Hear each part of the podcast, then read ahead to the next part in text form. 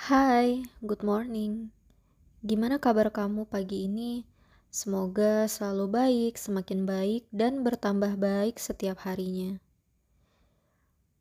Kalau bicara soal problematika kehidupan yang datang silih berganti setiap harinya, mungkin menjadi alasan kamu untuk bersedih saat ini. Tetapi bukan berarti kamu itu lemah, cengeng, bodoh, gak bisa menghadapi kenyataan atau apa pun. Tapi sedih adalah sifat alami ya yang masih manusiawi. So, kalau kamu sedih, menangislah. It's not your fault. Ada banyak masalah yang sering kali gak bisa diselesaikan dengan bercerita pada manusia lainnya. Karena ternyata problem solving terbaik adalah ada pada diri kamu sendiri. Jika merasa ada yang salah, ngerasa capek, lemah, marah, bosan, akui aja, ucapkan. Karena menangis seperti daya ungkit.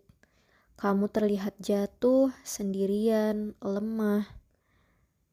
Padahal, kenyataannya kamu sedang memompa tenaga, kekuatan. Setelah kamu puas menangis, Ucapkan kata-kata ini. Iya, saya sedang sedih, tapi saya tetap bisa memilih untuk bahagia. Dada akan mulai bergemuruh, kekuatan mulai kembali. Ucapkan berbagai kalimat-kalimat positif untuk pembangkit diri. Saya bisa, saya kuat, saya berhasil melalui ini semua.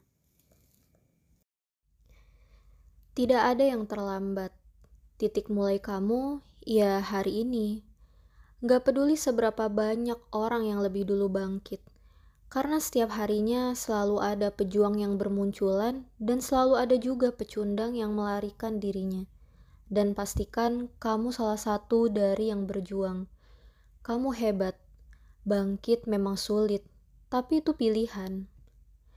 Hari ini bukan waktunya untuk menyalahkan diri kamu sendiri atas apa pun yang terjadi dalam hidupmu sebelumnya atas kesalahan pilihan demi pilihan yang kamu ambil, saatnya memperbaiki apa yang rusak, menata kembali apa yang berantakan, membuang dan mengganti apa-apa yang telah hancur, meski semua harus dibayar mahal.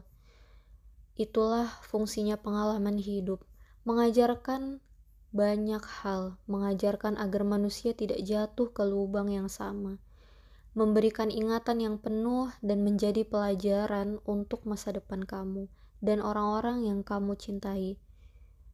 Meski pada akhirnya kamu jatuh dan jatuh lagi, setidaknya kamu punya kekuatan yang lebih besar dan daya tahan yang lebih kuat. Jika kamu merasa sendirian menghadapi semua ini, selalu yakinlah bahwa Allah selalu bersama hambanya yang memohon, berdoa, bersyukur, dan tak pernah berputus asa berharap pada rahmatnya. Sekarang, tahu apa yang harus kamu lakukan?